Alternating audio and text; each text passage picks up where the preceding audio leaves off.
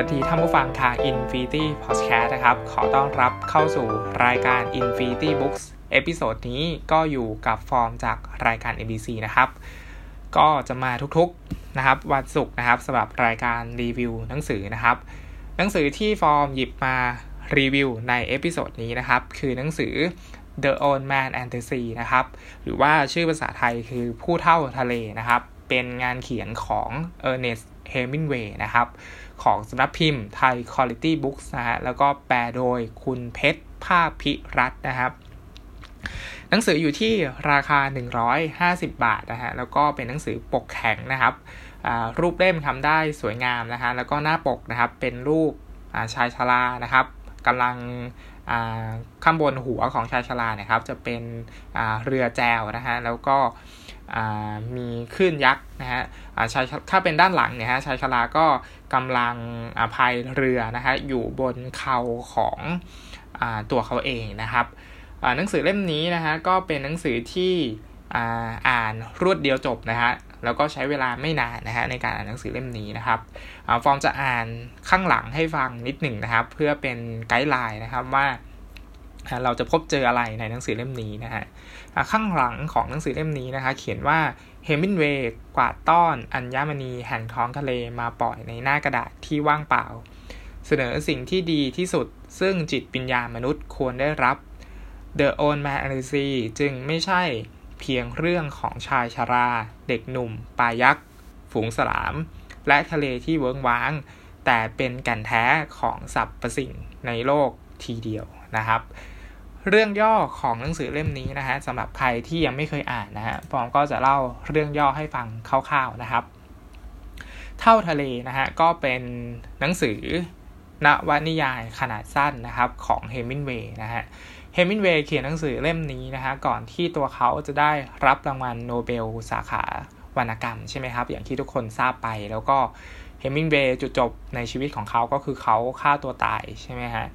ก็เป็นเรื่องราวของชายชราคนหนึ่งนะฮะที่ออกหาปลาในประเทศคิวบานะฮะชายชราท่านนี้นะฮะชื่อว่าซานติเอโกนะครับ ก็ตาเท่าซานติเอโกเนี่ยครับทำอาชีพเป็นชาวประมงนะฮะแล้วก็จับปลานะฮะตั้งแต่สมัยวัยหนุ่มนะครับ จนย่างเข้าอายุ 84 ปีนะฮะก็ยังหาปลาอยู่นะครับ ตัวหนังสือก็จะเล่าความสัมพันธ์ระหว่างชายชรานะครับกับเด็กหนุ่มนะที่ชื่อว่ามาโนลินนะเด็กหนุ่มคนนี้นะครับก็เป็นเด็กหนุ่มที่คอยมาเรียนรู้นะครับวิธีการหาปลาของเท่าซาติเอโกนะฮะเด็กหนุ่มก็เรียนรู้นะฮะการหาปลามาตั้งแต่เด็กๆเลยนะฮะตั้งแต่เป็นเด็กน้อยนะฮะจนโตขึ้นเป็นวัยรุ่นนะฮะแล้วก็มีความใฝ่ฝันว่าอยากจะจับปลาให้ได้เหมือนาชายชรานะครับ แต่ว่าพ่อแม่ของเขานะครับก็เห็นว่าการเป็นชาวประมงเนี่ยครับ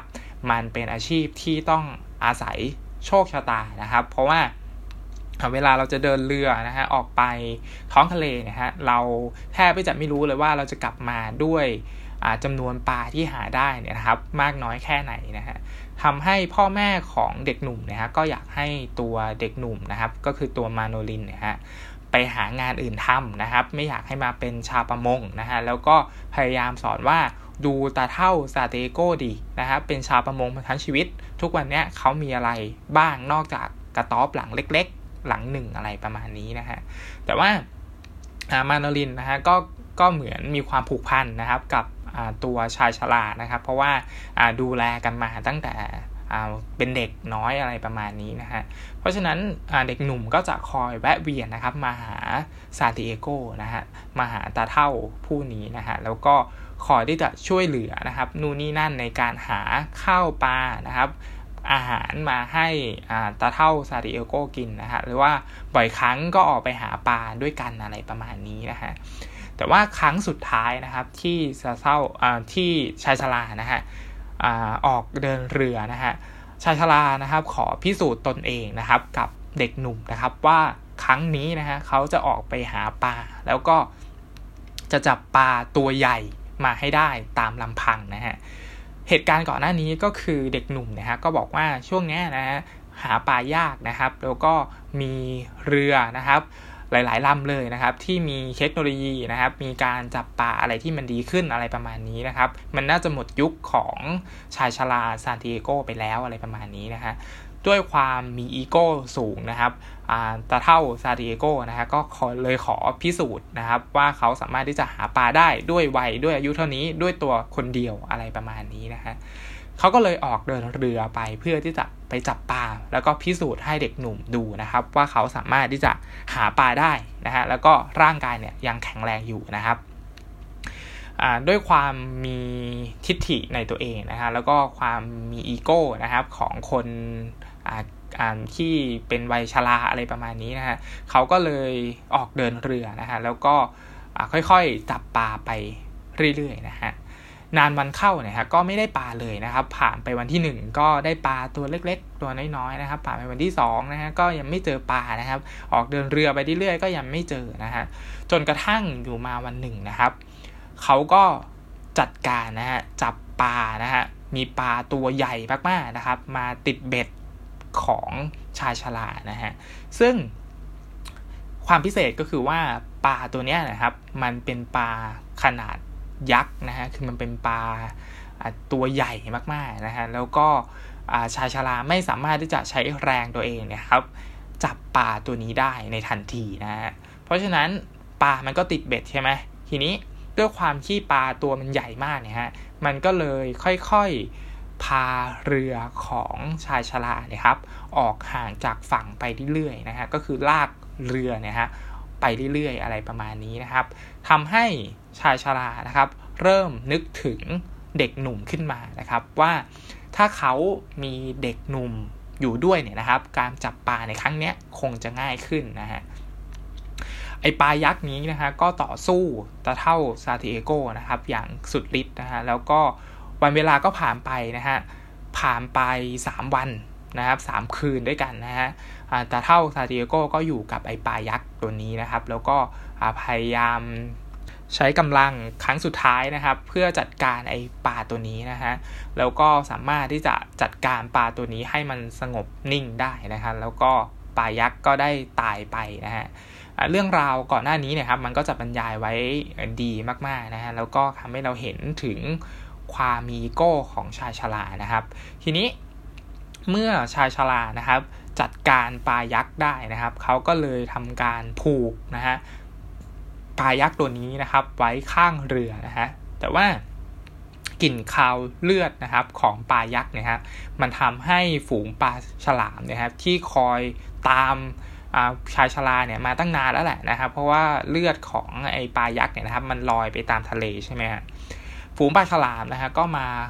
รายล้อมนะครับเรือของตาเท่าซาติเอโกนะฮะแล้วก็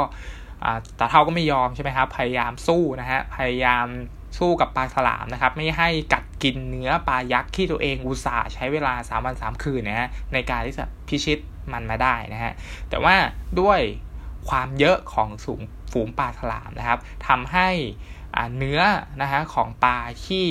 เหมือนจะเยอะนะฮะค่อยๆหายไปเรื่อยๆนะฮะโดนปลาฉลามกัดกิน เรื่อยๆอะไรประมาณนี้นะฮะเรื่องราวก็ดำเนินไปถึงจนชายชรานะครับ ได้กลับถึงฝั่งนะฮะแล้วก็จะเป็นไงต่อนะฮะฟอร์มก็จะไม่สปอยนะฮะขอหยุดไว้เพียงเท่านี้นะครับสำหรับเรื่องย่อนะฮะก็จะเห็นว่าภายในเรื่องเนี่ยฮะจะเป็นเรื่องราวของชายชราเป็นส่วนใหญ่นะครับ เพราะฉะนั้นหนังสือนะครับแน่นอนว่าพาเราไปร่วมเดินทางกับ ชายชรานะครับ ผู้ยึดมั่นในตัวเองนะฮะแล้วก็เชื่อว่าตัวเองเนี่ยนะครับ มีความสามารถที่จะเอาชนะอุปสรรคตรงหน้านะครับไปได้นะฮะผ่านวันคืนอันโดดเดี่ยวนะฮะแล้วก็มีความเงียบเหงานะครับท่ามกลางทะเลที่กว้างใหญ่นะฮะกับปลายักษ์ที่ติดเบ็ดของเขานะฮะแล้วก็พยายามที่จะลากเรือของชายชราเนี่ยนะครับ ให้ออกจากฝั่งไปเรื่อยๆนะฮะ วันคืนทำให้ชายชรานะครับ นึกถึงเด็กหนุ่มอย่างที่เล่าไปนะฮะที่แบบคอยช่วยเหลือเขาตลอดเวลานะฮะแล้วก็เริ่มนึกถึงชีวิตบนบกนะครับ แล้วก็เริ่มยอมรับกับชะตากรรมของตัวเองนะฮะพร้อมทั้งยังพบเจอกับฝูงปลาฉลามนะฮะที่คอยตามเลือดไอปลายักษ์นะฮะมากินเนื้อไปเรื่อยๆ อะไรประมาณนี้นะฮะ สิ่งต่างๆที่เกิดขึ้นเหตุการณ์ทั้งหมดที่เกิดขึ้นนะครับทำให้ชายชารานะฮะได้เรียนรู้บางสิ่งบางอย่างจากเหตุการณ์ในครั้งนี้นะฮะแล้วก็เป็นบทสรุปที่สอนใจมนุษย์ที่ดีอีกหนึ่งเรื่องนะฮะงานเขียนของหนังสือเล่มนี้นะครับ ส่วนหนึ่งนะฮะเกิดมาจากประสบการณ์ส่วนตัวของเฮมินเวย์นะครับ ที่เขาเป็นคนที่ชอบการตกปลาเป็นชีวิตจิตใจนะฮะเพราะฉะนั้นตัวเฮมินเวย์ก็จะอธิบายนะครับ เกี่ยวกับวิธีการหาปลาวิธีการตกปลาไว้ได้อย่างละเอียดนะฮะแล้วก็เหตุการณ์ต่างๆภายในเรื่องเนี่ยนะครับ ก็สามารถถ่ายทอดออกมาได้อย่างชัดเจนคือทำให้เราเนี่ยครับที่เป็นคนอ่านเนี่ยเห็นภาพได้อย่างชัดเจนว่ากรรมวิธีในการที่จะหาปลาในแต่ละครั้งเนี่ยฮะทำยังไงนะฮะหรือว่าการเดินเรือก็ดีนะฮะความนึกคิดนะครับช่วงที่อยู่ในกลางทะเลนะฮะเขามีความรู้สึก อย่างไรนะฮะ เพราะฉะนั้นสำหรับ The Old Man a n t i s y นะครับ ถือว่าเป็นงานวรรณกรรมนะครับที่ดีมาก ๆ อีกหนึ่งเรื่องนะฮะ แล้วก็ใครที่ชอบการอ่านหนังสือนะฮะ ก็คงจะไม่พลาดงานเขียนของเฮมวินเบย์เล่มนี้นะฮะ แล้วก็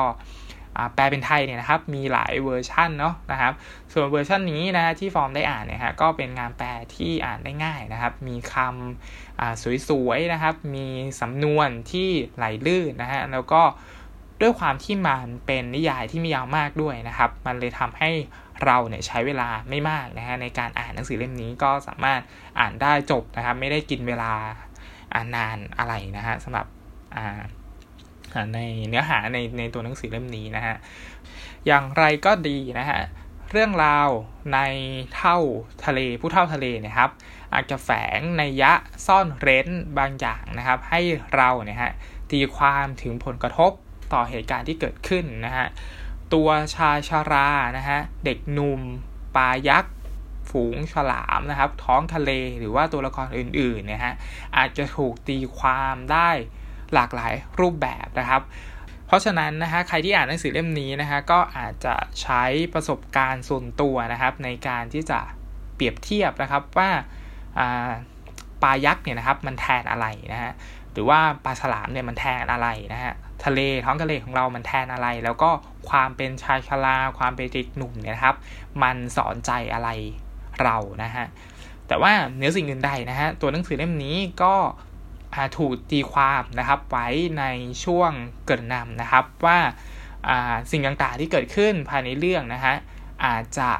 เป็นเพียงแค่การสื่อสารของเฮมินเวย์อย่างตรงไปตรงมานะครับ ว่าทะเลก็คือทะเลนะครับชายชลาก็คือชายชลานะฮะปลายักษ์ก็คือปลายักษ์นะฮะทุกสิ่งอาจจะเป็นไปอย่างที่มันเป็นอยู่แบบที่ไม่ต้อง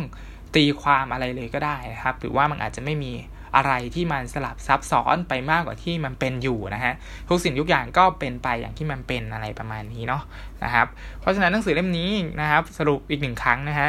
The Old Man and the Sea นะฮะก็เป็นหนังสือที่อยากจะแนะนำนะครับในรายการ Infinity Books episode นี้นะครับ แล้วก็สำหรับงานเขียนของเฮมิงเวย์นะครับ ยังเหลืออีกหลายเล่มนะฮะที่ฟอร์มอยากอ่านนะฮะแต่ก็ต้องหาเวลาอ่านนะครับ เพราะว่า ก็มีหนังสืออีกหลาย ๆ เล่มนะครับ ที่แบบดองเอาไว้เยอะมาก ๆ นะฮะซึ่งอ่านอ่านไม่หมดนะครับ เพราะฉะนั้นก็จะทยอยทยอยอ่านหนังสือที่แบบซื้อค้างๆไว้เนี่ยฮะให้หมดก่อนนะฮะแล้วค่อยไปซื้อหนังสือของเฮมินเวย์มาอ่านอีกนะฮะต้องสารภาพว่านะครับฟอร์มเนี่ยนะครับไม่ค่อยได้อ่านงานเขียนของเฮมินเบย์นะครับ เพราะฉะนั้นก็จะไม่ค่อยอชินกับ สำนวนของเฮมินเบย์เท่าไหร่อะไรประมาณนี้เนาะนะครับสำหรับวันนี้นะครับก็ต้องขอจบรายการไว้เพียงเท่านี้นะฮะแต่ก่อนอื่นนะฮะก็มาแจกโค้ดกันนิดหนึ่งนะครับสำหรับใครที่เป็นแฟนรายการ Infinity Podcast นะครับทุกรายการนะครับ ก็อยู่ในกรทมนะครับ สามารถสั่งอาหารแอปพอผ้านะฮะแล้วก็ใส่โค้ดนะครับ Infinity นะฮะก็จะได้ส่วนลด 80 บาทนะครับสำหรับ คนที่สั่งครั้งแรกนะฮะก็จะได้ส่วนลดไปเลยนะครับแต่สำหรับใครที่อยู่ต่างจังหวัดนะฮะก็คงจะใช้โค้ดนี้ไม่ได้นะครับ โค้ดนี้ใช้สำหรับคนที่อยู่ในกรทมเท่านั้นนะครับสำหรับวันนี้นะครับ ผมฟอร์มนะครับต้องขอจบรายการไว้เพียงเท่านี้นะครับ แล้วพบกันใหม่ใน episode หน้านะครับสำหรับรายการ Infinity Books ขอให้อ่านหนังสืออย่างมีความสุขนะครับ สวัสดีครับ